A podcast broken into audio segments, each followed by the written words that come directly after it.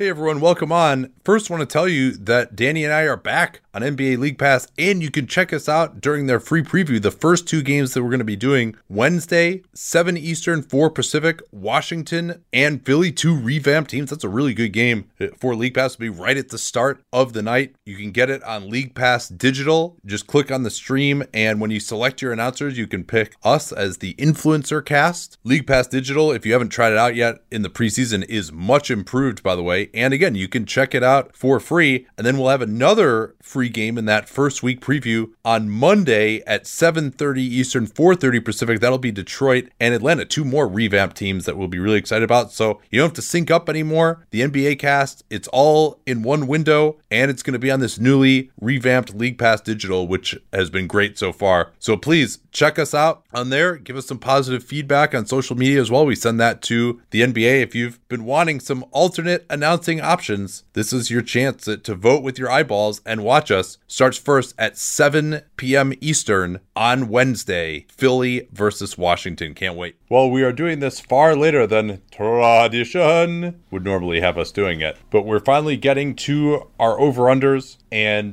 this is going to be really, really interesting this year. I went through and I tallied up all my predictions from the season outlook series, and I was like way too high actually, which was a surprise. Last year, I think I was like seven wins fewer than the number that we expect. And this year, I at first blush was like 27 too high. I made a few modifications, but I'm definitely going to still be higher than the number of wins that are actually available around the league. Although, in some respects, over unders reflect that as well because you have this kind of binary thing for a lot of teams where if their star ends up missing a ton of games, then they're going to just be way, way lower, but otherwise they'll be kind of around the over under. So, well, and then uh, the other thing yeah. I was thinking about this as I've been working on the prep is that at certain points, like you have, like, especially when I, Arturo, when I do this, we do it in, in, in from worst to best and so you kind of run our highest to lowest or lowest to highest projection is that they're like you you know you kind of you go like oh god like you have a bunch of overs or unders in a row, and you go well that's not going to happen. But the thing to remember is if you don't know which of the teams is going to go the opposite way, it's kind of better to go. That's why you always go with what you think is right on each one because if you try to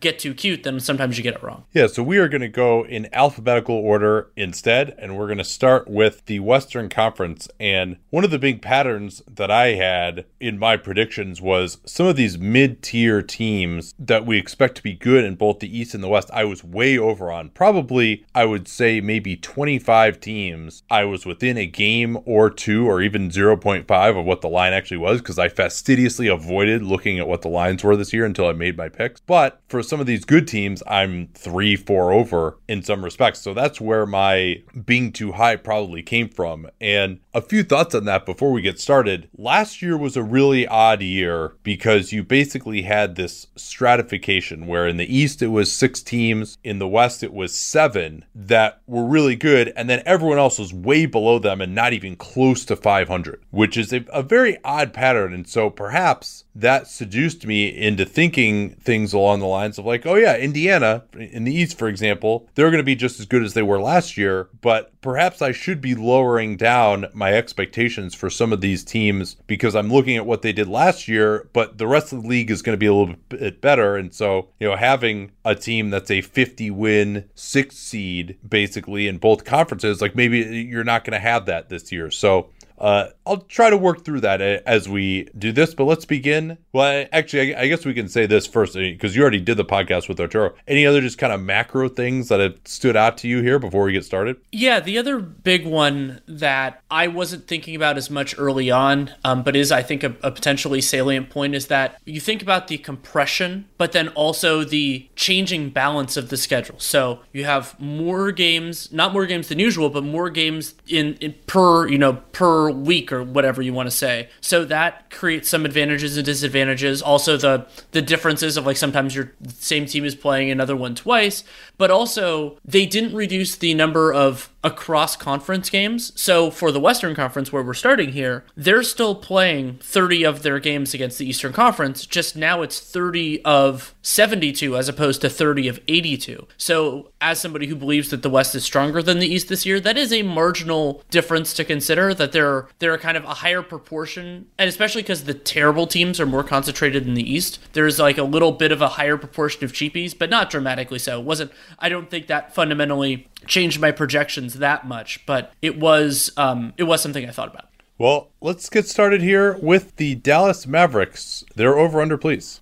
Yeah, so it is at 43.5. Oh, I'll also note these lines are from PointsBet, and I pulled them. I think it was it was Thursday night. I, don't know that anything moved too much after that, but you know, I, I, the, the lines have stayed pretty stable. So what I'm going to do is I'll say the over under in terms of this year's total, and then I will translate it into 82 because I think that's how both of us lots of times think about the league. So Dallas Mavericks first. The over under is set at 43 and a half, but if you want to think about it for 82 games, that's a 49 and a half win over under. Yeah, and this is one of those ones that I was way higher on and perhaps the loss of Kristaps Porzingis should have cowed me on that a little bit. I picked in the preview 47 wins for these guys, which would be a 53 win pace over 82 games. So that's way over. That's three and a half over, more than you would generally see. So this probably is looking like it would be one of my best bets at this point. And I think the fact that Dwight Powell is back and has looked pretty good in preseason, the fact that they their bench looks pretty good, Josh Richardson looks rejuvenated as well. I think these guys are going to be better defensively, even if they can't quite duplicate the crazy offense that they had last year. I still expect them to be nicely into the top five, and I think they could be average defensively. And so that's going to be a, a pretty good team. That's definitely more than 50 wins. The other thing, of course, to remember with them is that they had the point differential yes. of a 53 win team last year. They won 5.7 games fewer than expected per clean the glass. Right, and you would expect you know a team with the league's best offense. Not saying that Dallas will this year, and, and a middle of the average, middle of the road defense to, to do relatively well. They had those notable crunch time struggles, and some of that might continue. You know, you could see them underperform their differential again this year, but generally that doesn't hold. You know, there isn't predictability in that year to year. You can go with that huge swing that Charlotte had, for example, from underperforming it to then overperforming it last year. So yeah, I'm going over as well.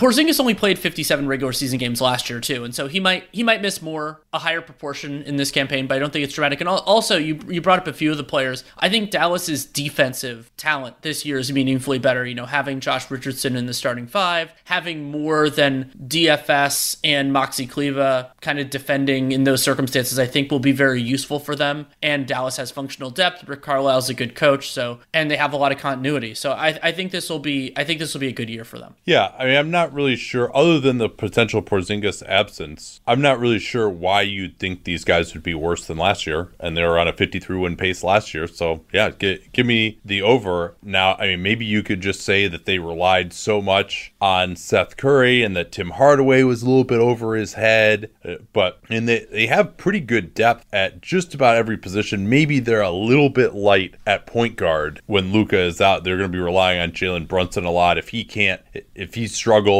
or misses more time than your kind of Trey Burke, Tyrell Terry. That's not too amazing there. But uh, and let's not forget, Luka missed some time last year too. You know, he had that ankle sprain. They and they just, I'm just a believer in this team's bench. I'm a believer in Rick Carlisle's ability to get these guys to play well, even if there are some absences on certain nights among the stars. So yeah, this one is one of the easier overs on the board to me, and I think a lot of it just comes down to that point differential from last year when people are trying to extrapolate out where they were last year. They're not considering that. Aspect. And that marks a good juxtaposition with the second team alphabetically, which is the Denver Nuggets. The Nuggets made it all the way to the Western Conference, but they also uh, had the point diff- actually I'll, I'll say the I'll say the line first. So the over under for this year is 44 and a half. That's 50.7 in an 82 game season. And so Denver last year, Dallas underperformed their point differential by the second most, and Denver overperformed their point differential by the most. They were 4.7 wins over. They had the differential of a 46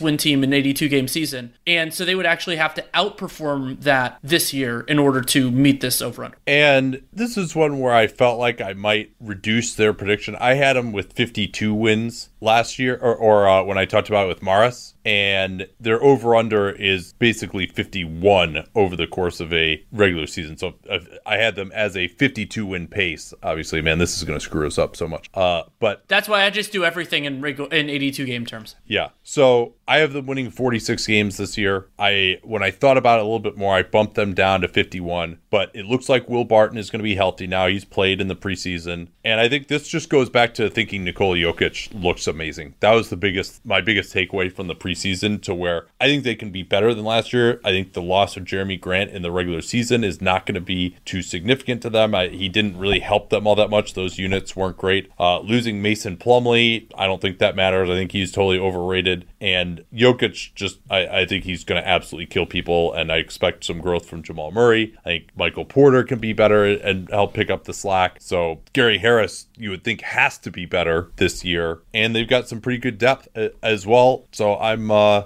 I don't feel amazing about this one, particularly given the point differential aspect, but I am going to go with the over somewhat reluctantly. I am similarly reluctant, but I'm going with the under. I, I was torn on this also because Denver's consistent home court advantage. Like I think in particular this year could be you know with a, a more compressed schedule that that could be more pronounced. Yeah, but they might be the only team that has a home court advantage for a lot of this. Yeah, year. Them, them in Utah. Them in Utah, and so I, I think that there is a, a consideration there uh, that is the material. And you brought up health. I mean, Jokic was was really healthy last year, but of course Harris missed time and wasn't right. Barton missed time. Jamal Murray missed time. Millsap missed time. And you're right about Jerami Grant. I mean, he he is an important part of what we kind of thought maybe their ceiling could be. But JaMychal Green is a totally functional thing. I will disagree with you. While Mason Plumlee is not my favorite player, his consistency I think is something that they'll miss when you consider that Denver, if they replace him functionally with Paul Millsap, then if he plays backup center, that's fine. But if it's Hartenstein and Zeke Nnaji, I think there could be some, you know, oh, some little marginal losses there. I also worry a little bit about Denver's game by game defense just because, you know, losing Torrey Craig and in addition, that could be a challenge. But I think Mike Malone has coached the team. They've done well in the regular season. So I was really torn on this. Like I went under, I didn't feel super great about it, but it is um but it, it, that that was just kind of where I went it's kind of the idea I've talked about this before of like there are more ways for a season to go wrong than right if you you know like because there are I don't think there's necessarily other than maybe Michael Porter Jr. a true like insane breakout player from what we think now I think Jamal Murray is going to be closer to what he was in the bubble than he was in the 19 in 20 regular season which would be a, another upgrade that Denver has in their back pocket but uh, yeah it's it's really close though. I mean I think this is just a really well set line the Golden State Warriors, they're over under 37 and a half. Uh, of course, 36 wins uh, would be 500. That is a 43 win pace over the course uh, of 82 games. And the news that Draymond Green is probably going to miss at least the first two games, although they probably weren't going to win those games anyway. So it's not exactly a killer. Um, he has a foot muscle strain. Supposedly the MRI was clean. And then James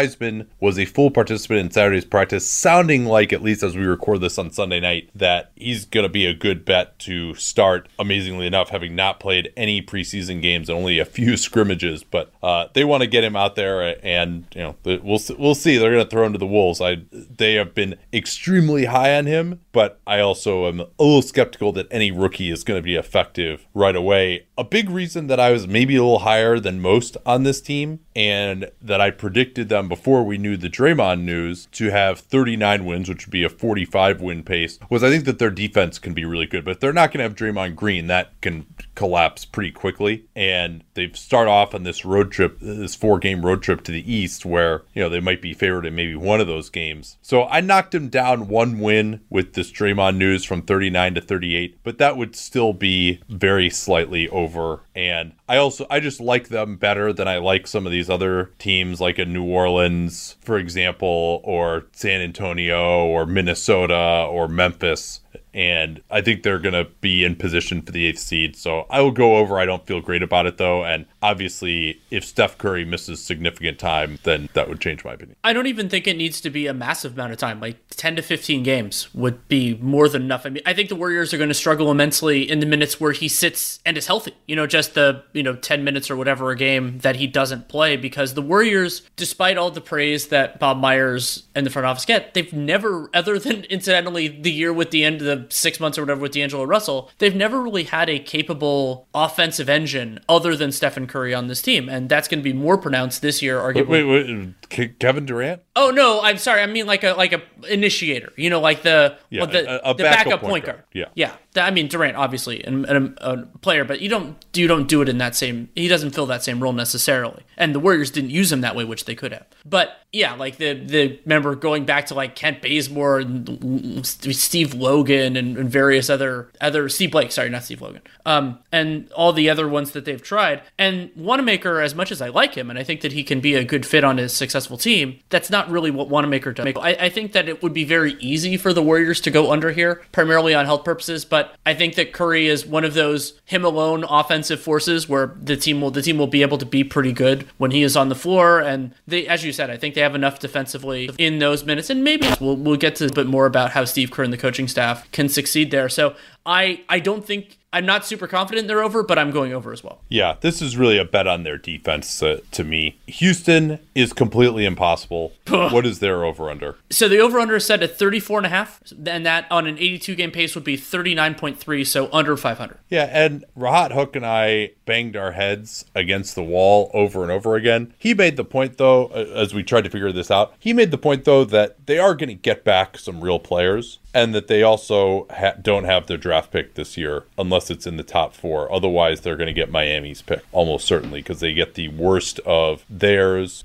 OKC's, and Miami's unless it's in the top four and then it's protected. So they don't have a, a huge incentive to tank, and I think they have. You know, Christian Wood is going to keep playing. If they get Ben Simmons, I think that's the most likely outcome for a potential Harden trade. John Wall looked pretty good in the preseason. I mean, I th- what do you? Th- let me ask you this, Nate. What do you think these guys are with Harden? You know, playing at fifty percent on defense, but otherwise playing, and then the rest of these guys the way they've looked in the preseason. What would you consider them over the course of an eighty-two game season?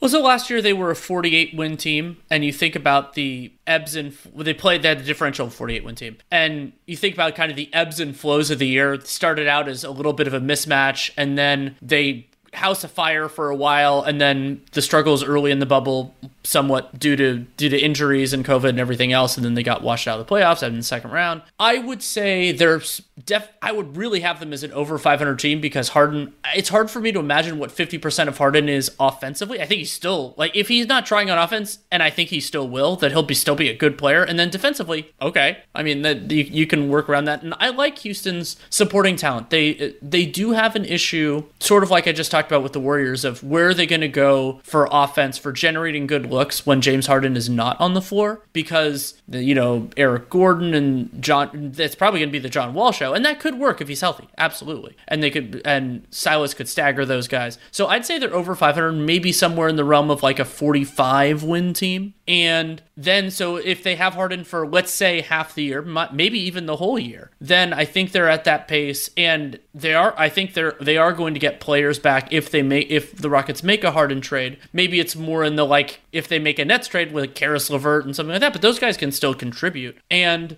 I don't imagine Rafael Stone is going to just totally tear it down in season. I could have seen that coming. Now they could trade James Harden, but I don't think they're going to like you know sell off Eric Gordon and PJ and all those guys in season. Oh, I, I think they would actually. I, I would actually wouldn't surprise me if Tucker is part of the eventual Harden trade. Yeah, I could see that. But what I mean is like just everything else, like everything that's not nailed down, like a true fire sale. I could imagine that happening in the 2021 offseason, but my, it's just my in, my inclination. But I think they're over they're an over 500 team as long as they have Harden and afterwards maybe they're a little bit below, so I'm going over. Yeah, I am too. I mean, which is insane. This is now four straight overs for us. Uh, For you. Oh yes, that's right. Yeah, you had under for Denver. That's uh, a, a disagreement. We always love those. I I expect that this this is the hardest season that I can ever remember to prognosticate just because there are so many crazy variables. Uh, let's get to the Clippers now and 46 and a half is their over under. I picked them for 48 wins this season, so I'm going to go over. I really like even with all the shit that they went through last year, they were a 57 win team. They're a little bit unlucky, of course. Paul George missed a ton of time last year. Kawhi missed, I mean, yeah, it's a 72 game season, but I don't expect him to miss more games this year. And there also just seems to be more of a feeling that they want to really attack this season and get that terrible taste of the bubble out of their mouths. I think that they fit together a little bit better than last year. I do think that their bench offense is going to miss Montrezl Harrell. He may be a regular season loss for them, but these guys were really good last year, and I just don't see why they're going to be worse than last year. I mean, they they were on a 57 win differential. This implies that they would be a 53 win team. So like, why is why is this team four wins worse than last year?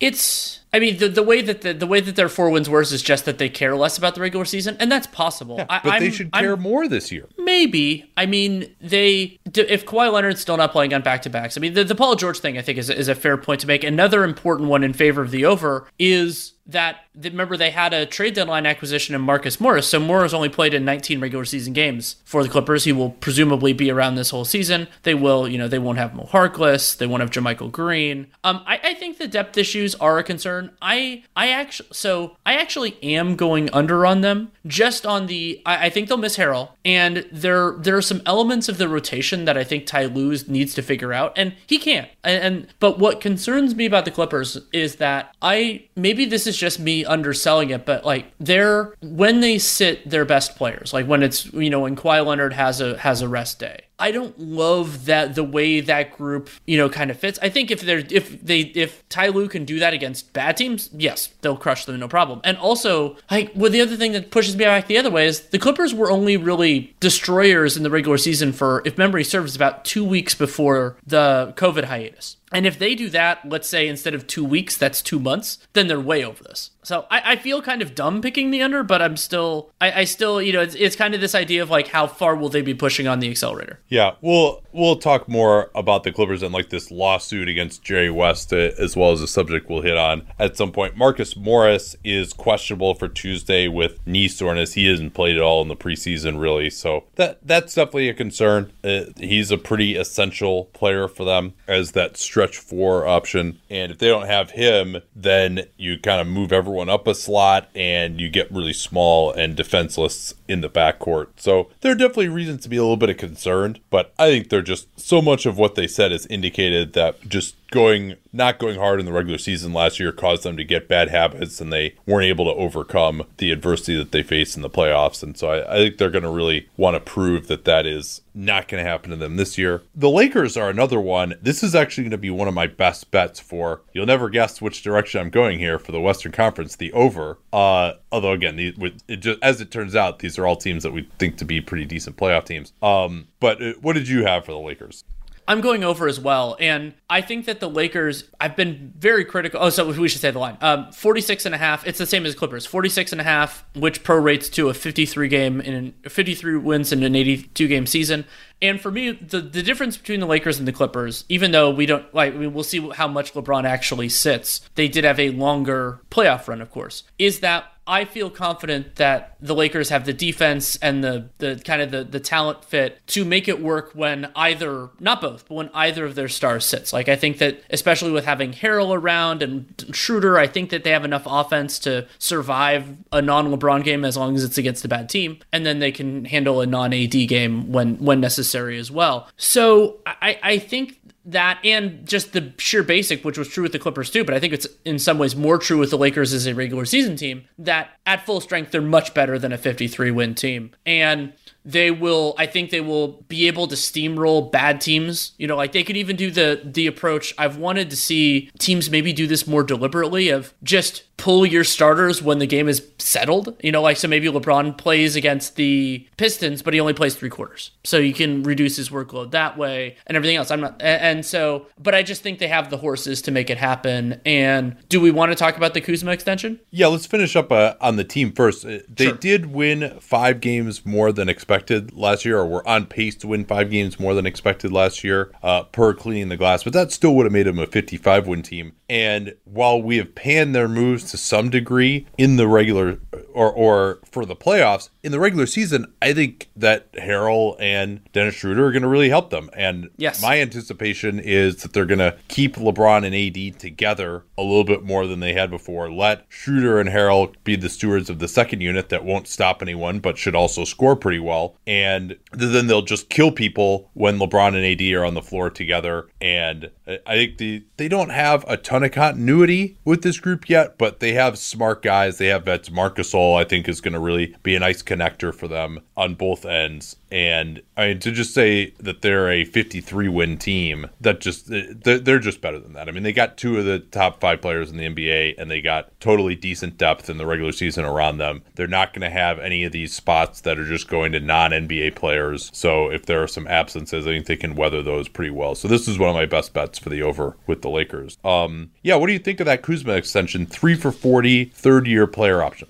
This is the type of extension that I wish happened more often in the NBA, where each side gains something. Maybe not, well, almost definitely not everything they wanted. But for Kuzma, it's it's not starter money, but he could get out of it after two years and forty million dollars. Because remember, he it's a player option for that third year, so that means he gets to make the decision of whether that's a good or bad idea right before right before he has to play that year. So I, I think for Kuzma, it's life changing money secured a year in advance, and for the Lakers, it's a rotation player who you know he's 25 could get could get better from here. Not a great fit with it but if they need to move Kuzma that's harder to do in season due to what's called the poison pill provision. And so functionally the way that works is for the Lakers as outgoing salary, Kuzma counts at his 2020 slash 21, you know, cheap rookie scale money. But for the new team, it's the average of all the years, including the, the new years and the current one. So that can make trading math hard unless the team has an exception or cap space. But I don't, you know, the, the, that might be a little bit harder to do this season, but then he'll count it as full value after that.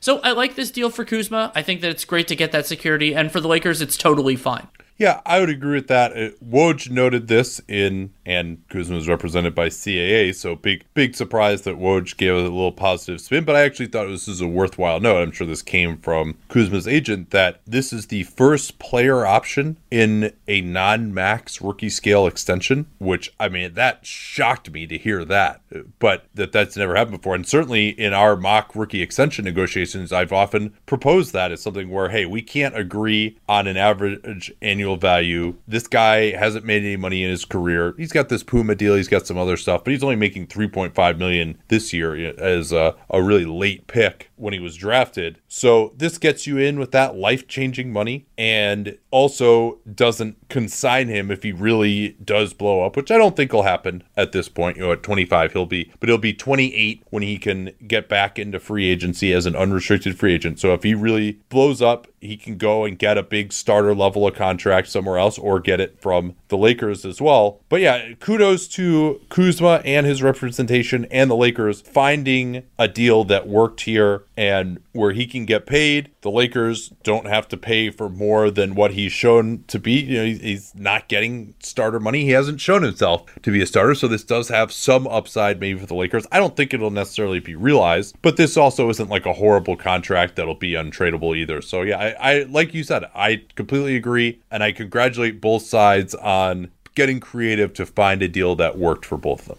We can jump to the Memphis Grizzlies, and the Grizzlies line is set at 30 wins, which, if you prorate it for 82 games, is 34.2. And the Memphis Grizzlies last year, on an 82 game pace, won 38 games. They are a they, they were playing at a 38 win pace. They are a young team. You expect them to be better. And while we still don't know really what the deal is with Justice Winslow and then Jaren Jackson, you know he's he's still recovering from this meniscus surgery. Remember that the players they traded Justice Winslow for were Andre Iguodala, who didn't play for them at all last year, and Jae Crowder, who was bad for the Grizzlies because his shot never fell in. He was much better on the Heat. Yeah, I, and, I would push back on that a little bit. I think he did provide an important spacing element of just needing to get guarded out there, even though yeah, he, he, was shooting like thirty percent from three. I mean that it, it was it was a role that they severely lacked uh, afterwards. afterwards. Well, yeah, but the idea is that they're going to have Justice Winslow for it eventually. I mean, we don't know exactly what his Yeah. deal is. Um, but also, I mean, for me, the more important part of this, if we're comparing it to last season, is I think John Morant will be continue to be better. And He, he's looked st- very good in the preseason, although Yes. he also went up against the against the wolves, Hawks. the wolves and the Hawks. the so Hawks. Uh, take that with uh, as much salt as you put on a large pizza. And so yeah, I think with Morant and then and then we we could see steps forward from Dillon Brooks and Brandon Clarke and Melton, like just a lot of a lot of guys that I like. I think Taylor Jenkins did a nice job in his first year as a coach. We'll see if they can be better defensively this year, but I think that the offensive scheme stuff was good, and I think that they will get more minutes from you know competent offensive players, just adding more depth to this team and everything else. So.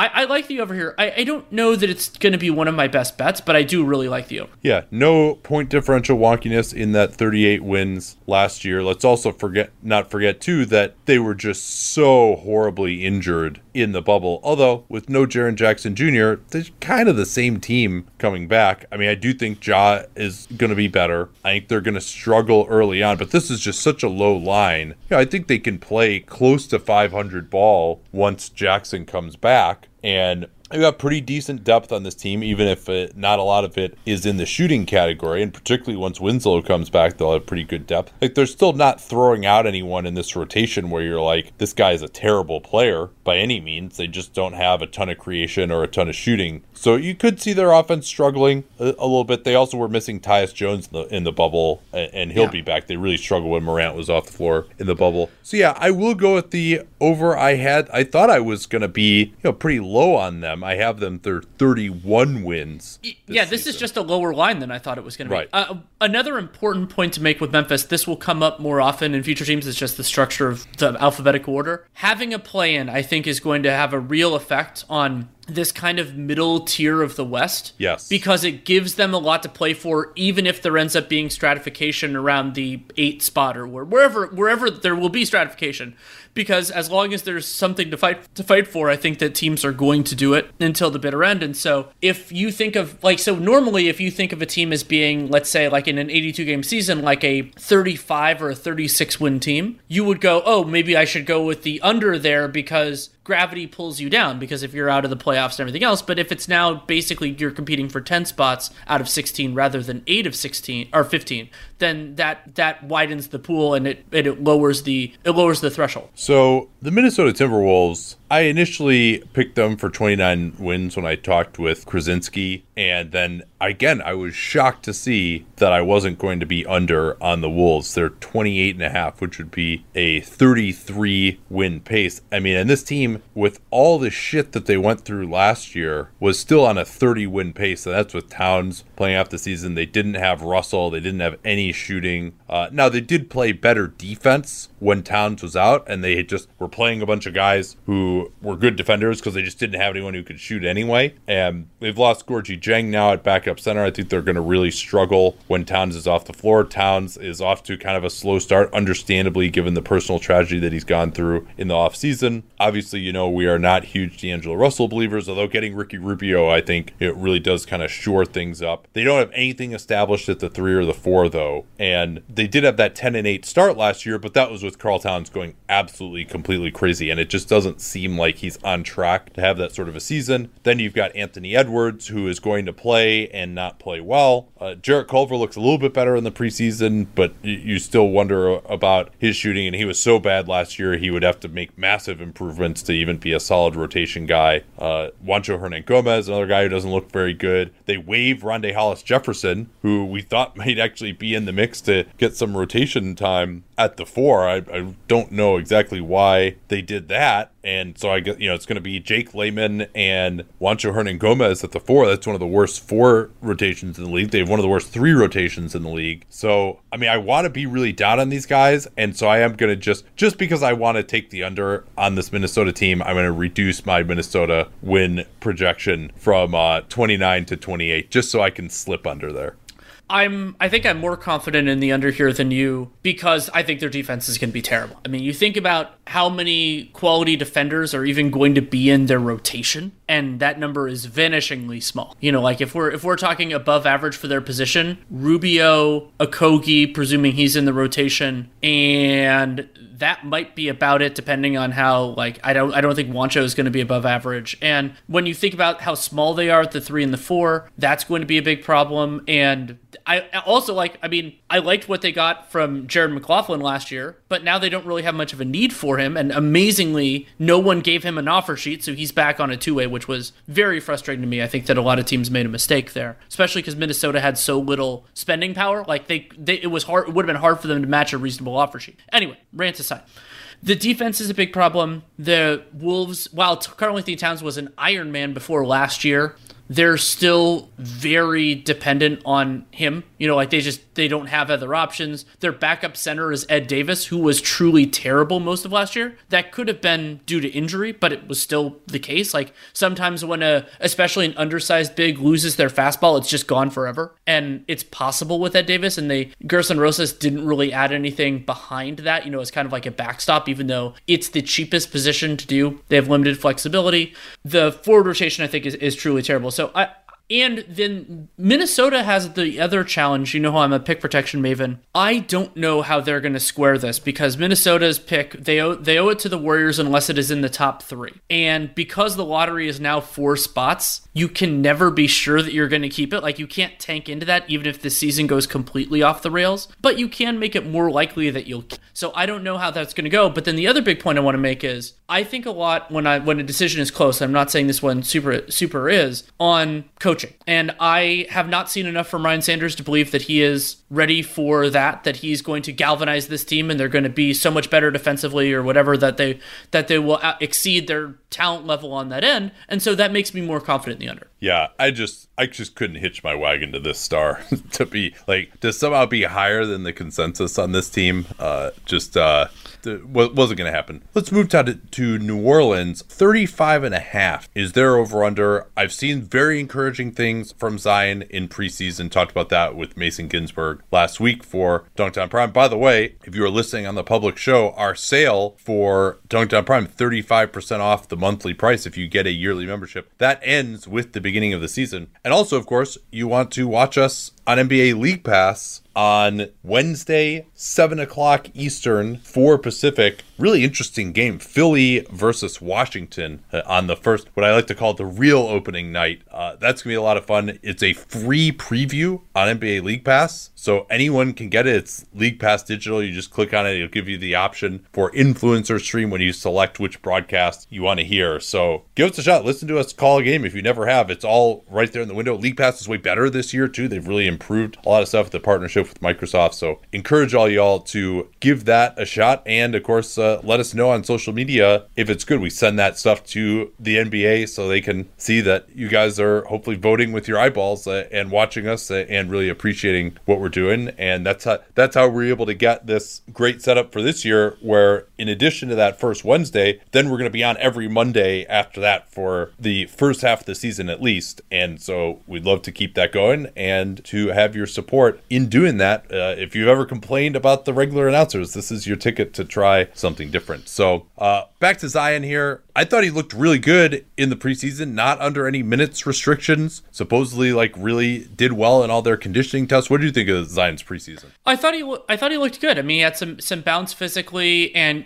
just how hard it is for even normal NBA athletes to contain him physically. Like he could he can bully, he bounce guys off of him and everything else. Now I didn't see too much growth on the defensive end, but yeah, it was better. I mean, I, I it was actually, better. Yeah, it I was. Thought better. It, I thought he didn't look like a complete fucking disaster. Which yeah, I guess I guess that's fair. I guess if I'm calibrating on how bad he was last year, that yeah. that is more I, that is mean, more was, of an He looked like the worst defensive power player in basketball last year, and, and particularly in the bubble when it was just a, a disaster and he was you know supposedly 25 pounds overweight. So uh, according to Brian Windhorst, so uh, that looks really good. You know, I think you could have to feel as good as you could about his health uh, in the preseason, but I just really question how all the pieces fit together on this team. See, I disagree there. I, I think that New Orleans.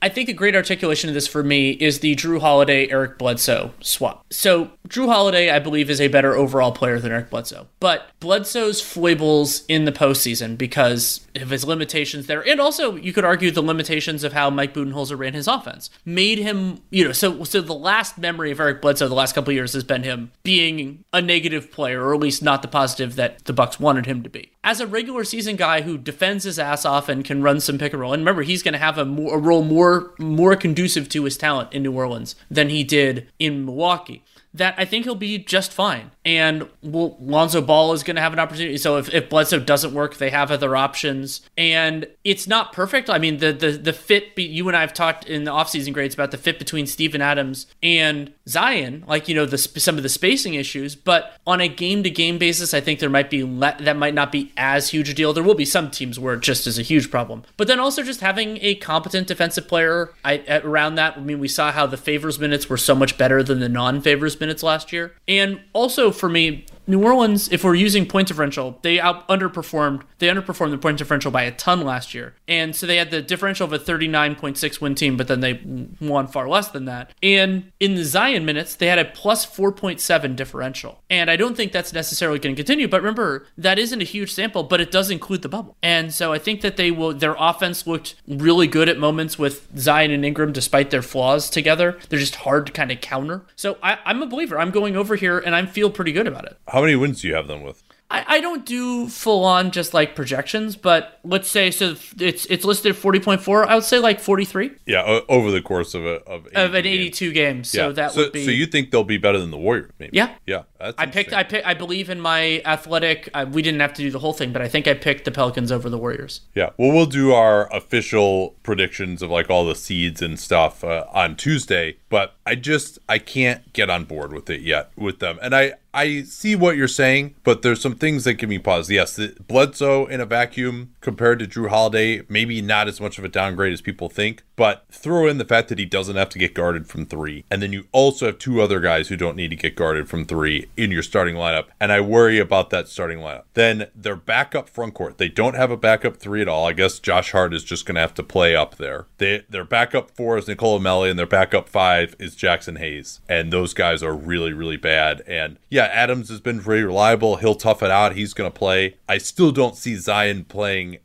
every game because if there is any kind of a tweak at all, like he's going to miss time. There is a coaching upgrade. Uh, I give credit there, although I don't know if they're going to run as much as they did before with Gundy. They will be better defensively. They will be better in transition defense. I don't feel incredibly strongly about this. I think they could go over. I had them with 34 wins when I predicted it, so it's not like crazy under, but I just I can't uh, I don't think that Brandon Ingram, I think he's really kind of overrated at this point. His defense didn't look any better in the preseason to me. So, I think they're just slightly below average on both ends with this group. Do you disagree with that? Do you see them as being cuz presumably if you have them over 500, they're going to be above average in one of offense or defense. So, which one would it be? Offense. Yeah. I think I think they'll be above average there. Maybe not dramatically yeah. so, but well, I think well, so so let's let's go through it here. We and you and I haven't talked about this, but here are my 12 through 17 in offense: Phoenix, Atlanta, Philly, Washington, Golden State, Minnesota. I have New Orleans 19th. I have them actually a tier below all of those. Which of those teams do you think that they are better than? So, so was F- Phoenix, Atlanta, Philly, Washington, Golden State, Minnesota. I could see them being. I mean, Philly's hard because they. I mean, they, they were actually better than they were 12th last year. Yeah. Um, I could see them being better. I mean, the Warriors. It's just about what Steph, how much Steph plays. I mean, I think that that they could. If yeah. New Orleans is healthier, there's volatility there. But yeah, I mean, and but I also think they they could potentially be around average, maybe slightly above average on defense. They have a lot of capable defenders. I mean, Zion's limited, and Ingram. You and I have our, our misgivings with him, but they also have Lonzo and Bledsoe and and Steven Adams in the start in the starting five. You their backup stuff, but also Stan Van Gundy. I think is a good defensive coach, and they're going from Gentry going from Gentry to Van Gundy. There could just be some overall positives that come there. So like maybe they outperform their talent level a little bit. Yeah, it's really it's just if they just had players who were of this talent level, but just like different skill sets, I just really question the fit. The Zion and Adams fit, Ingram as your only three, so like you can't, you're not gonna be able to have anyone who can guard big wings because I don't, you know, Ingram can't really do that that well. He yeah, can, but can but how many of those but... guys are there really? Like of those, yes, they're yeah. going to get their asses kicked by the Clippers and the Bucks and some of these teams in all likelihood. But okay, that's you know, let's say like eight games, eight to ten yeah. games a year. Well, and he also doesn't really provide any help defense from that that spot either. And then you know, there's the lack of shooting in the starting lineup. There's the lack of a capable stretch big to play Zion. I don't put Nicolò Melli in that category. They're not going to stop anyone when Jaxson Hayes is on the floor. That's for sure. You know, I think their I think their starting lineup could maybe be above average defensively, but their bench is going to suck on defense. Like I mean, you think of the guys coming off their bench. They have no size. Melli and Jaxson Hayes is an awful defensive front court. Maybe they don't play those guys together, but you throw Zion in with one of those guys, and you're no better off. Uh, and you know, JJ Redick isn't a quality defender at this point. Josh Hart's undersized at the three. If they play Kira Lewis as, at the backup one, that's not good. That's going to be ugly as well. So I'm just eh, there's just too many holes, too many questions about the fit. And I'm not saying that they can't go over. And I mean, the other question I had too, which I talked about with Mason, was like, what is Zion Williamson as far as like actually driving winning right now, right? I mean, he's kind of he's this incredibly efficient, high usage interior scorer that basically does nothing else. And so he grabs a shit ton of offensive rebounds. if we're counting that as well, okay, so. but then that leads to him just scoring inside again, right? I, sure. I, I kind of I, I bring that in, that into the same it's under the same ages. So th- that's my question is just uh, maybe he's less valuable than it seems like he's going to be, but also you know if he's going to have sixty three percent true shooting and thirty percent usage that that's like making the ball go in the basket in the, in those that many opportunities at that rate. It, it's that's and kind of and drawing too, a ton right? of fouls too. Yeah, which brings which brings other benefits. So that's it's going to be a fascinating question to me because you know he's not he's not shown yet in his career the versatility that really made me so excited about him coming out at Duke. Like he has, you know, he looks like he's uh, going to be able to score inside even better than last year. Like the right hand looks good, uh, but uh, I'm still uh, like this is just a team that needs to prove it to me. That's why I'm going with the under. Ultimately, I just I, I have if you compare them to Golden State when healthy, I just have a little bit better of an understanding of what these players are uh, on Golden State, and I also have an easier way of coming up with like what's going to be a big strength for the Warriors in terms of their defense. Where I just I struggle to see how this you know maybe Zion's just so good offensively that drives you to being an above average offense. I, I don't know. So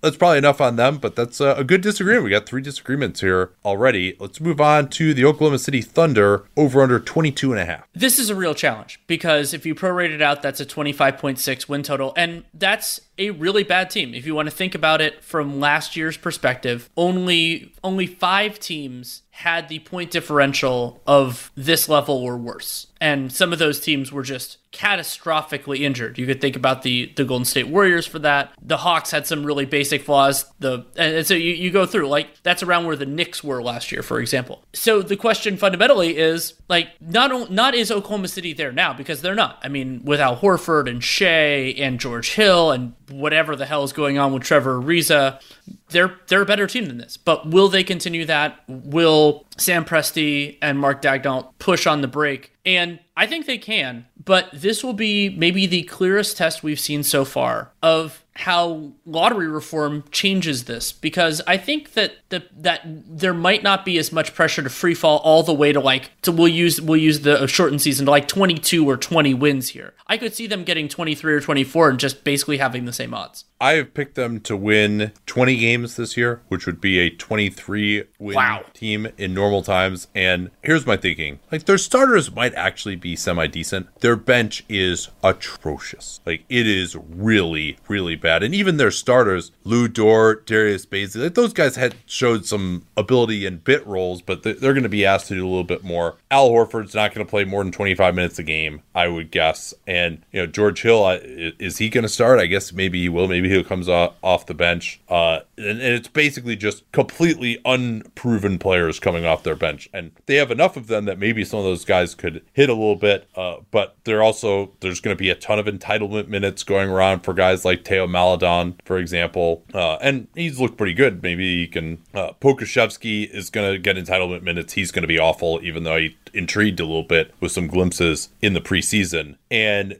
here's the thing if the vets look any good at all, if they exceed expectations, they're going to be traded immediately. so Well, they will, except that Al Horford, I think, is still a negative contract. I, I, I wouldn't well, be surprised yeah. at all to see Horford finish the year. And I think that Horford and Shai are good enough to keep this team viable. Now, I, I'm picking the over here but not because I feel great about it. Just be like, if they're, let's use 82 game standards, if they're like a 28, 29 win team for at least the first half of the year, it could be hard to fall that hard that fast, especially if they play some bad teams in there. And the challenge that, yes, their talent level isn't good enough, but a some of the teams that are bad are going to be lowering their talent level functionally to OKC by systematically resting guys and everything else, but also because it's not it's not tanking for those players. Like those guys are going to be trying their you know they have a lot of guys that I could see being hungry late in the year. Uh, so I'm I'm torn on this. Like it's easy to see the path, even though they're not there yet.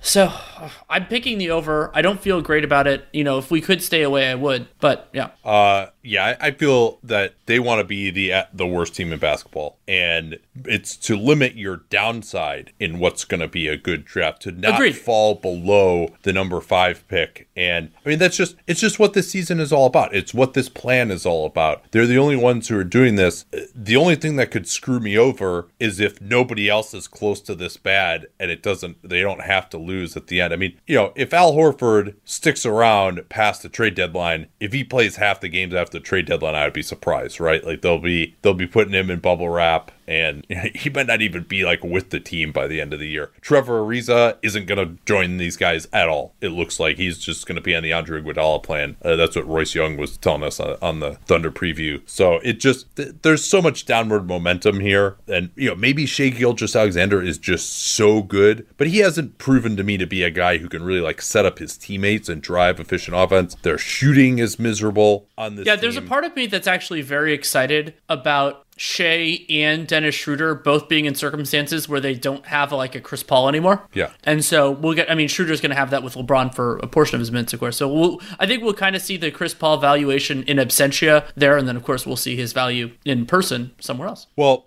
I have these guys as the worst offense in basketball, and I don't totally fair. And so if you're starting from it's between point, it's between them and the Knicks, right? Uh, yes, they are the two teams in my uh, my lowest tier tier six uh, for offenses. So let's move on to Phoenix now. 38 and a half. That would be a 44 win pace over 82 games. What do you make of these guys?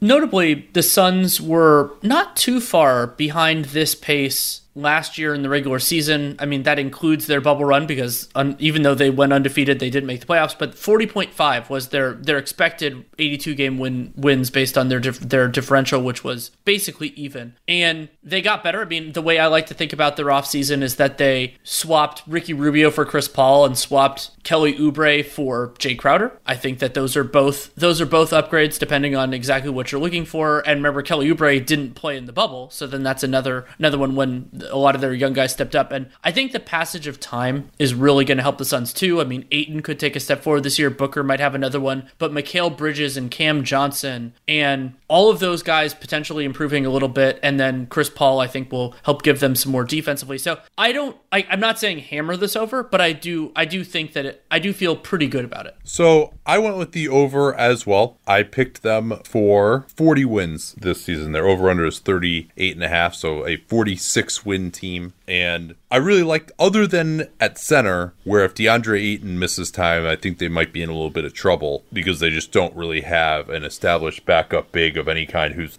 capable of starting over more than a couple of games. Uh, I really like their depth. Getting Langston Galloway and E'Twaun Moore, uh, Cameron Payne was a, a, huge help to them. Now, we'll see how Payne plays. He's, his shooting from the bubble is probably not sustainable, but if he falters, then they have the option of just going with a solid player in Galloway next to Booker and and letting Booker run the offense. And they've got so they've got 48 good minutes of initiators. You might want them to have like one more good pick and roll guy. Um, but you know maybe that's Cameron Payne and, and he could do enough there. Uh, and Paul's health is a little bit concerning, but even then I think they can be reasonable enough. And I just this team doesn't have a lot of weaknesses. And Chris Paul is really good. He's not going to play as well as he did last year. He probably won't play as many minutes relatively as he played last year. But uh, I'm a believer in these guys and at least to be, you know, kind of 45 win type of team. And uh, that would give them the over. It would. And also, the Suns have terrible depth at center, but they have strong f- forward depth. And so maybe they can slide Dario Saric over a little bit. Because remember, Saric is their fourth forward, but he's their second best center.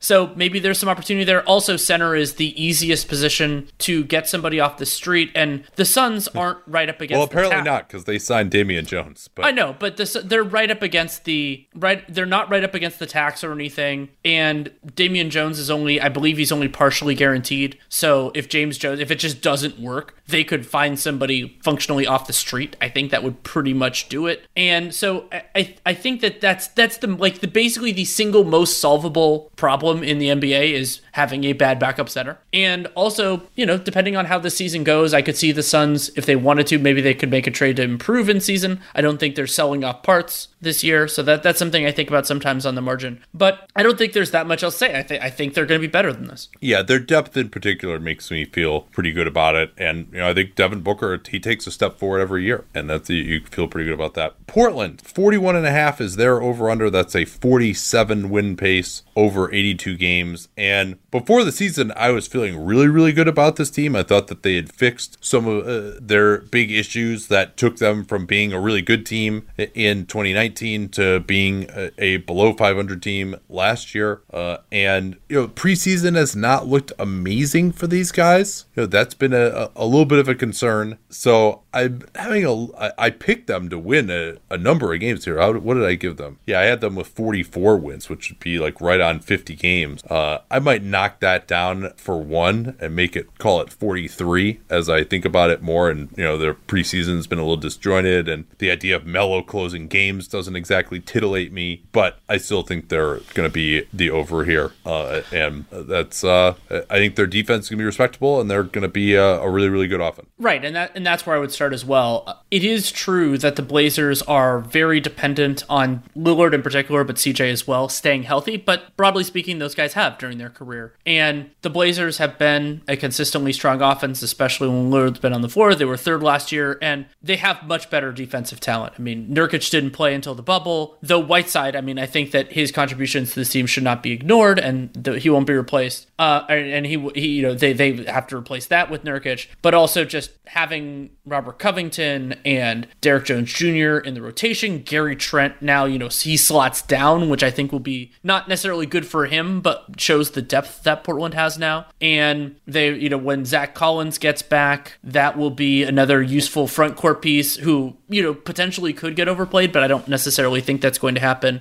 And for a team that's this good offensively, for Portland to get to this over, I'm not even sure they have to get quite to league average defensively. I think if they were in the like lower the lower teens, they'd probably be okay.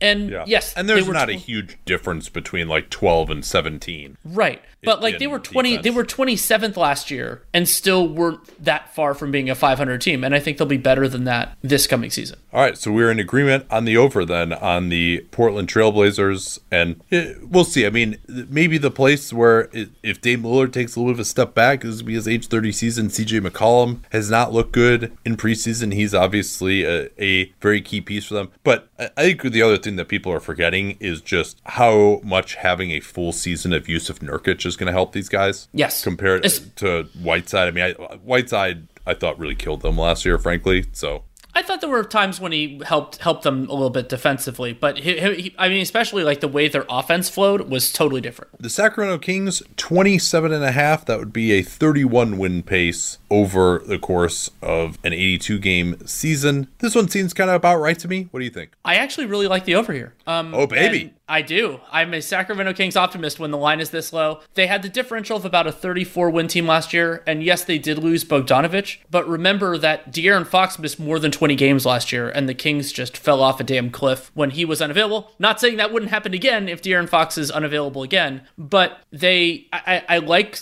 the the overall depth on this team. Getting Hassan Whiteside and GR3 on minimum contracts made me feel a lot better about where Sacramento kind of like their their floor. And I like Halliburton. He's not a huge part of this projection because I don't know how much he's going to play. But you know they have a bunch of like a bunch of capable NBA players. The the only thing that gives me real pause with Kings, and this is a huge thing. There are two actually. One is I I don't know how tied Monte McNair is to Marvin Bagley, but I do think that he will play more than he probably should, just because of the pedigree and yeah. everything else. Looks like he's he may start at the four. Yes, and then the other one is the 48 good minutes at point guard. You know, so if if Fox misses, I, I'm fine broadly with Cory Joseph playing. You know, like I think that he's another player. Like I talked about this with Wanamaker earlier, where he's miscast as like the initiator of an offense, but I still think that he can be out there. You know, if he's filling filling a role. Um, speaking of that, this is a team that could have gone after Jordan McLaughlin anyway.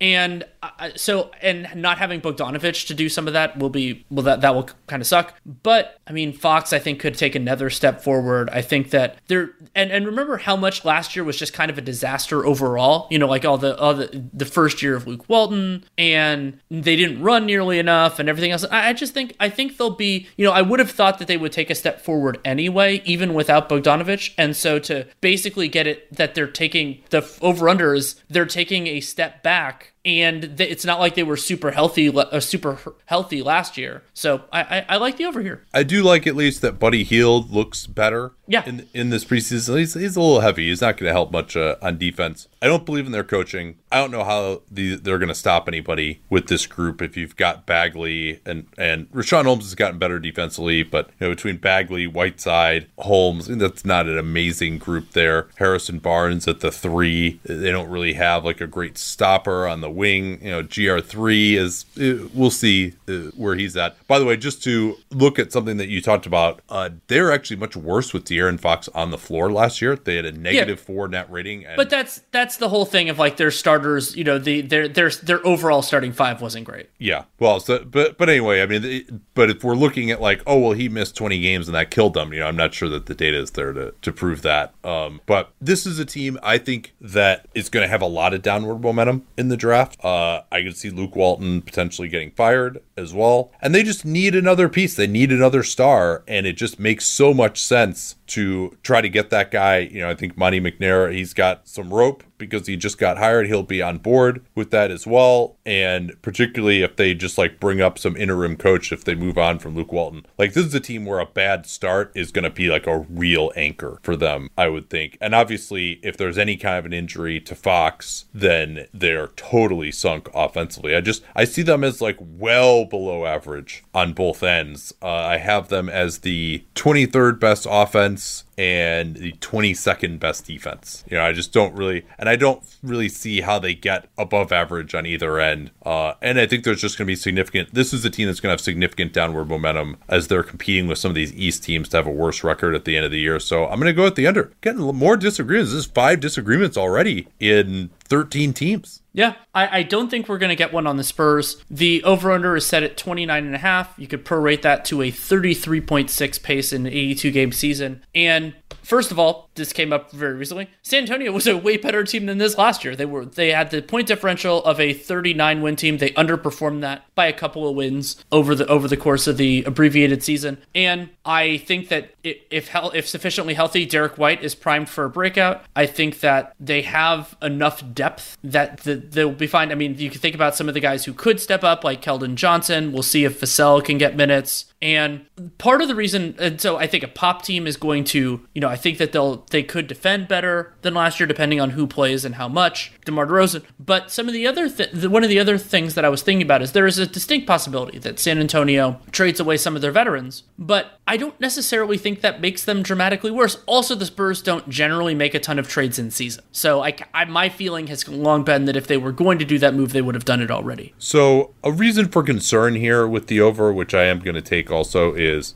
Derrick White isn't supposed to be back for weeks, according to Gregg Popovich. Yeah, that's definitely a concern. Um, and Keldon Johnson as well. Johnson is at least playing three on three, but he is a couple weeks away from playing. That was as of December 15th, so maybe he'll miss a week at the start of the season. But it seems like White, that's going to go into January. And his improvement was a big part of why I was into this team. I think Lamarcus Aldridge is looking pretty calcified defensively. DeMar DeRozan isn't going to be as good as he was last year, I don't think. And, you know, he may have a little bit more spacing to work with, with Aldridge shooting threes all year. They do have like decent enough depth. Rudy Gay could fall off very easily. Patty Mills, who they were very reliant on last year, he could fall off very easily. So I'm not taking this as a lock But if they were if they were just totally healthy to start the year, I would be like, yeah, why are they going to be worse than last year? I don't get it. But I think Johnson and White in particular, he was like the big he's the biggest reason for optimism with this group. And if he's going to miss a bunch of time, um, it seems like they're also like taking everyone kind of slow. Uh, but with Pop there, you don't see them going into total rebuild mode. And as a result, I will go with the over. I had I picked them for 32 wins uh, when I did my podcast with them. I might bump that down a little bit by one with the news but of Johnson and White being solidified of how much time that they're uh, probably going to miss here. But overall, I think I will go with the over. It just doesn't seem like a team that is going to. They probably should be tanking a little harder than they are, and we'll see what happens with Aldridge and DeRozan in trades. But those guys don't seem to have a lot of value. This does isn't a very creative front office when it comes to trades, so you kind of have this feeling that those guys are just going to marinate here all year. Yeah, that is that is my inclination as well. We can get to the Utah Jazz. Their line is set at 42 and a half. That becomes 48.4 if you think about it as an 82 game season. Yeah. Let's talk and, Gobert extension first, actually. Yeah, we, we could get that first. Gobert signs the si- signs a contract that is worth more than 30% of the cap next year. Whether that counts yeah. as a super max he, or not is an open the point. really the really awesome max, but not not the super max. Yeah, and but but it is a designated player veteran extension, which is colloquially what we've been calling the the super max, but it is a technically you could be between 30% and 35% of the salary cap to start and that that's where and, and five years 205 million represents the largest contract in nba history for a center only player it's it's right and so that is big time money. Gobert also gets a player option in the last year like donovan mitchell. And this is a it, it, kind of clear it, it's an example of some the challenges that teams have. And i think that the frame that i've used to think about this is defining success. The jazz are now very set with the with where this is going because like if we want to think about 21 22 even with mike conley not counting at all the Jazz are basically at the tax line. And remember, that's not using the mid level exception. That's letting Mike Conley straight up walk. And maybe new owner Ryan Smith is willing to pay some tax, but is he willing to go 10 to 15 million in? Eh. I think and I think he is if they're good. If they're good, yeah. And so this is a, a, a major commitment. We don't know the exact structure of Gobert's contract. This is an unusual element of a player signing with some real flexibility here. They could structure it as being a little bit higher in the first year and then closer to flat, or they could, you know, do eight percent raises. How, however, these these two sides, it, I believe it can't descend just because the, at the numbers that have been quoted, but it could be closer to flat. And so, but whatever whatever structure it is, it's still 41 million a year for a center who will spend more time in his 30s than his 20s on this extension and who while he's tall and that will probably age fine and he takes good care of his body and there are ways that Gobert can positively affect it even if he loses some mobility. It to me what it does is it solidifies them as a very good team and it also means that they're probably not going to win a title but they probably weren't going to anyway. Yeah, this is uh, you see a lot of different things from new owners coming in and one of the mistakes you'll often see them make is that they are they want to show their commitment and that can lead to profligate spending. In this case yes if he has a willingness to pay the luxury tax that makes this less of a concern but i mean the utah jazz have as good a chance of losing in the first round this year as not. And how much longer do you want to pay the luxury tax if that's your team every year? Now I agree with you. Right? This is something that we've talked about. Of hey, what is the alternative for this group? Right? Like even if Gobert left, that you're still good enough that you have all these veterans to where you can be winning games uh, and you know, Smith has said he views it as kind of a public trust in Utah. And so I think putting a competitive team on the floor is important to him. And this is, you know, the most that Rudy Gobert could have gotten from another team was four years and a little over 150 million had he become a free agent. And so this is so much more than that and so much more than I would have wanted to pay. Like if I had to guess what I would have thought his value would be, you know, something like 30 million a year over the next four years is something I would have wanted. Like something in the lines of like 120 million guaranteed. Now, worth noting, there could potentially be a non-guarantee on this, but it would have to be two non-guaranteed years, or at least two partially non-guaranteed years, because if you have an option year, then the percentage guaranteed has to be the same as the preceding year. So, you know, maybe they there's something like the last two years are half guaranteed or something, you know, sort of Al Horford. Yeah, because because remember, you we always hear the most player-friendly version of terms first. Yeah, because it comes from the agent. So that could change my opinion on this, but man, I mean, it, it is going to get pretty ugly by the end. And, you know, he's been pretty healthy in his career. He's going to stay having a 7 9 wingspan and a 9 7 standing reach, but it's his mobility to me that really makes him special. And we haven't seen, you know, he has to, to be worth this contract, he has to be playing at a defensive player of the year type of level. And you're And remember, the cap's that. Not rising quickly right away. Uh, although it it's, may. I, I think that is one thing that we probably, if the new TV deal kicks in in 23, 24, I think it's after 24 is when it kicks in, but maybe they're even having negotiations that would uh, move it up a little bit more, that, that could have it kick in earlier. But that to me is maybe what's being missed here is that by the end of this, it, that we could see not as big of a cap spike as 2016, but at least somewhat of a cap spike once this agreement between the players and the owners of the 3 to 10% rise expires. So it's just like how many players have played at a defensive player of the year level past like 30 or 31 that just defense actually wanes faster than offense generally. So if he's not playing at that level he could become an offensive liability if he can't get up for those alley oops as well. And it's just it's concerning. It's going to be ugly at the end. And i just i'm not sure that I, mean, do you think there's an argument that they needed to do this? Because like your thought is, hey, we we got to keep this guy. Yes, it might be ugly on the back end, but paying this back end is the only way we can keep him in the short term, and it's the short term that matters. What do you think of that argument with respect to this contract? I hear it because, especially when you think about the Jazz not being a free agent destination, so the opportunity cost there isn't as high. But if you think about what I talked about with the luxury tax before, it is higher than maybe some think because it's not just free money when you can't use the mid level or maybe you can't use it full.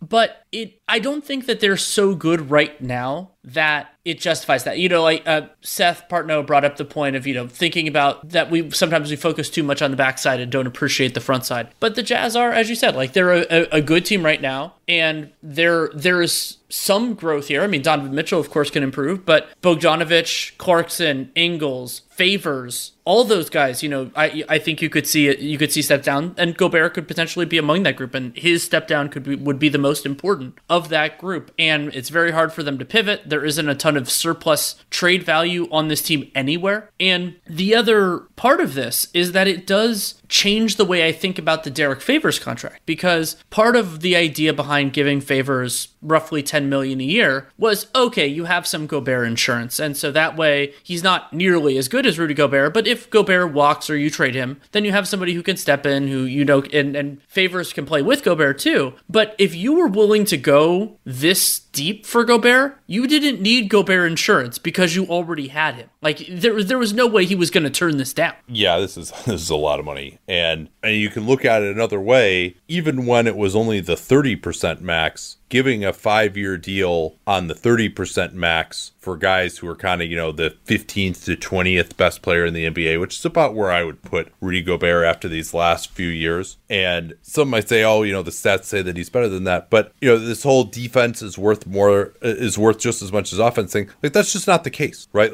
Like, and if it were, you would have the best defensive player in the league would be the guy winning championships every year. And no, that's not true. It's usually much more often that it's a guy who's a top five offensive player in the league is the leader of teams that win championships. That is the rarer skill, particularly when you get to the absolute highest levels, having a guy that you just cannot stop. And now so, I could I could see the argument more, and I think yeah. David Locke has said this in the regular season, just because yes. having that consistency game in and game out is is very valuable. And a one player in particular with Gobert, depending on what system you run, can make a huge difference. But yeah, if the goal is winning championships or even advancing rounds in the playoffs playoffs because we've seen for a couple years now. I mean, you could even go back and yes, the the Warriors teams they played were anomalous for for many reasons, but when the Jazz have gotten into the mix against superstar talents other than horrendously fitting rosters, they've had some real struggles because Gobert Gobert's game doesn't work nearly as well. So, getting back to the point of just paying a guy like this this type of a salary, and whether it's Blake Griffin, whether it's Deron Williams, like whoever you want to go back to, John Wall, obviously Russell Westbrook. When you're talking about a guy who is the 15th, let's just player, even say not a top 10 player. Yeah, yeah, not a top 10 player, and you give him a five year deal in his late 20s, like he's just not. It's always going to end really poorly. And you know, I think Gobert maybe in the first year of his contract could be worth it because let's not forget, this isn't starting right now. This is starting a year from now when he's 29 already. Right. And so this is basically to go out six years instead of five from the moment it's being signed. Yeah, he's going to be worth this contract for one year, and then he's not. Like that's the most likely outcome, and is particularly if it goes up. You know, if this declines, I'd feel probably a little better about it. But I'm it's it's going to be ugly. I don't quite buy the idea of oh they didn't have another chance. They would have been eligible to give him this same deal next summer. Right. So so and he could have, he could Gobert could have left of his own volition because he you know he would be an unrestricted free agent. Maybe he'd be unhappy with everything, but nobody could have offered the money. Yeah, and so something along the like what I thought would be more fair would have been kind of starting at thirty percent of the cap, declining, and then maybe having like a non-guaranteed year on the end. So like something along the lines of basically giving him one hundred and fifty million dollars in guaranteed money, basically like the contract that he could have gotten as a max next year, but to also have it decline. Like that's what I would have been. And they well, they could have structured it that way using the supermax, the de- or I should say using the designated player veteran extension if they wanted to. And I think that would have been. Uh, they should have just. I, I, honestly, I think they should have just negotiated a little bit harder. Like that's ultimately what it boils this down is to. that. I'll phrase it a different way. I'm agreeing with you, but what risk did the Jazz mitigate here? I mean, just that he'd be pissed off and leave. That uh, like, I guess. I, I, mean that that's the risk that they mitigated. But you learn if you learn so much over the course of the year. And yes, it's not match rights the Jazz wielded, but they had the right to to pay him more in years and all and money per year than anybody else could offer because like you still have that flexibility from 30 to 35, which would have been very valuable for the Jazz. And another way to think about this is and, and again, this is defining success. This isn't saying I'm not saying this is a good thing or a bad thing. It just depends on how Smith and Dennis Lindsey and everybody else sees this. The Jazz are, if, if we assume that Derrick Favors picks up his his option, if you add in like just kind of thinking roughly of adding yeah. in first so, round so picks, th- third year player option for Favors at a little over ten. Yeah, third year player option. So I'm thinking about 22, 23. So that's the second year of Gobert's extension. The Jazz are right now they're let's call it 10 million below the tax with their with their main guys at that point, maybe they've won a playoff series or two, maybe a conference finals. I, I wouldn't expect it, but you know, you're getting in there. And then they're still hovering around the luxury tax that year. And then the player the players who expire after that year are Bogdanovic and and Derrick Favors if he picks up that player option. So how because remember the problem with committing a bunch of money is that you're you don't hit that wall right away. You hit that wall eventually. And the analogy that I would make, and the Jazz are a better team than this, but it, it's not so much Clarkson and Gobert, or I mean Gobert and Mitchell. It's plus Favors and Clarkson. Is this kind of reminds me of the Washington Wizards where they committed a bunch of money, but they didn't have to pay it right away. And then once they got there, they went, oh crap, this is a really big problem. Let's talk about their season this uh, season, though. And you mentioned mitigating the risk. At least it mitigates the risk that he was going to go through the whole year being pissed off. Um, and that then if they disappointed a little bit early on, there'd be a thought of like, hey, maybe we need to trade this guy and get something for him. But certainly uh, that does not seem to be the ethos right now. And Ryan Smith, he's he's owning the team like a fan, which he was. So it's kind of it, he he is not there. There's a reason that you have to kind of be a little bit more detached from things to, to make good decisions. And whether it was Clarkson, whether it was Favors, although that one I didn't mind as much, whether it's Donovan Mitchell totally caving on the All NBA criteria and getting the player option as well, whether it's Gobert. I, I mean, the insanity of him getting a player option, which he's eh, I think he might opt into, but nonetheless that like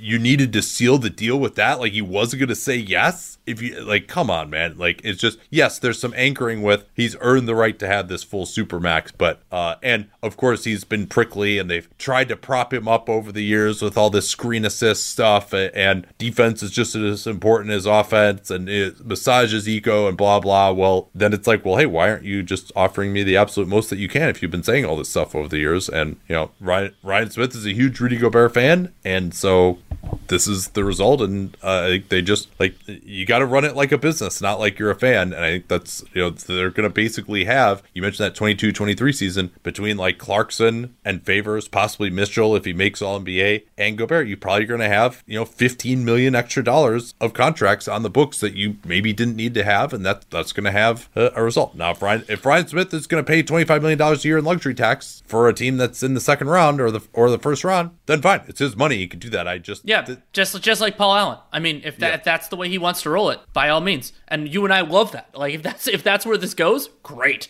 But let's talk about the Jazz this season. A 42 and a half win projection uh, uh, over under is 48.4 in a full season and the Jazz, like that's a high bar to be to be clear. But the Jazz have been at that level, you know, each of the last few seasons. They have strong defense, they have consistent offense, and so if you want to look at last year, the Jazz had the differential of a 47 win team. But something I thought about was the specific things, struggles that they had last year that I don't expect to be duplicated. So they had horrible bench minutes before they got Jordan Clarkson. Mike Conley had all sorts of trouble.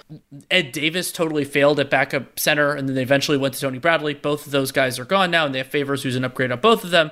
And Bogdanovic, remember, missed the bubble due to injury. So I think the Jazz are a, a better team than they were last year. I think they are a well coached team. They have a they are one of the few teams with a persistent home court advantage. So I'm going over. Yeah, me too. I think this is just a really strong team. They've got pretty good depth as well. They've got a lot of continuity as well, which should be useful early in the season. You mentioned the, the home court advantage for them, and they just know what they want to do on the floor. They have a really good system. There's been a good regular season team. Mike Conley has fit in here now as well. So, yeah, I mean, this team has been better than a 48 win team basically every year. Let's not forget in the bubble last year, they uh, took it very, very easy. Even if you look at last year, yeah, they had their expected wins were 47 uh, over the course of 82 games, and this would be above that by a win. But when you consider that they took it so easily in the bubble and that their bench was so bad last year for a lot of the year with Tony Bradley and now Derrick Favors is there to hopefully fix that. Uh, yeah, Yeah, I think for, for, for reference, their win expectancy pre so if it's just the pre bubble season was about 50. Yeah. Okay. That that seems yeah because they were terrible. They wanted to get the six seed to match up against Denver, and that almost worked. And they definitely didn't want to play Houston. So yeah, I mean, I picked these guys to win 46 games. So that's that is this is probably going to end up being one of my best bets. I'm guessing, but we'll of course get to those at the end of tomorrow's podcast, which will be available for subscribers on Dunc'd On Prime. This is your last chance. Take advantage of that 35% off sale that we have. You get a year membership. You also get total access as well, where you can get our cap sheets. We'll have those updated with Rudy Gobert in there as soon as we know the exact numbers for him. You'll get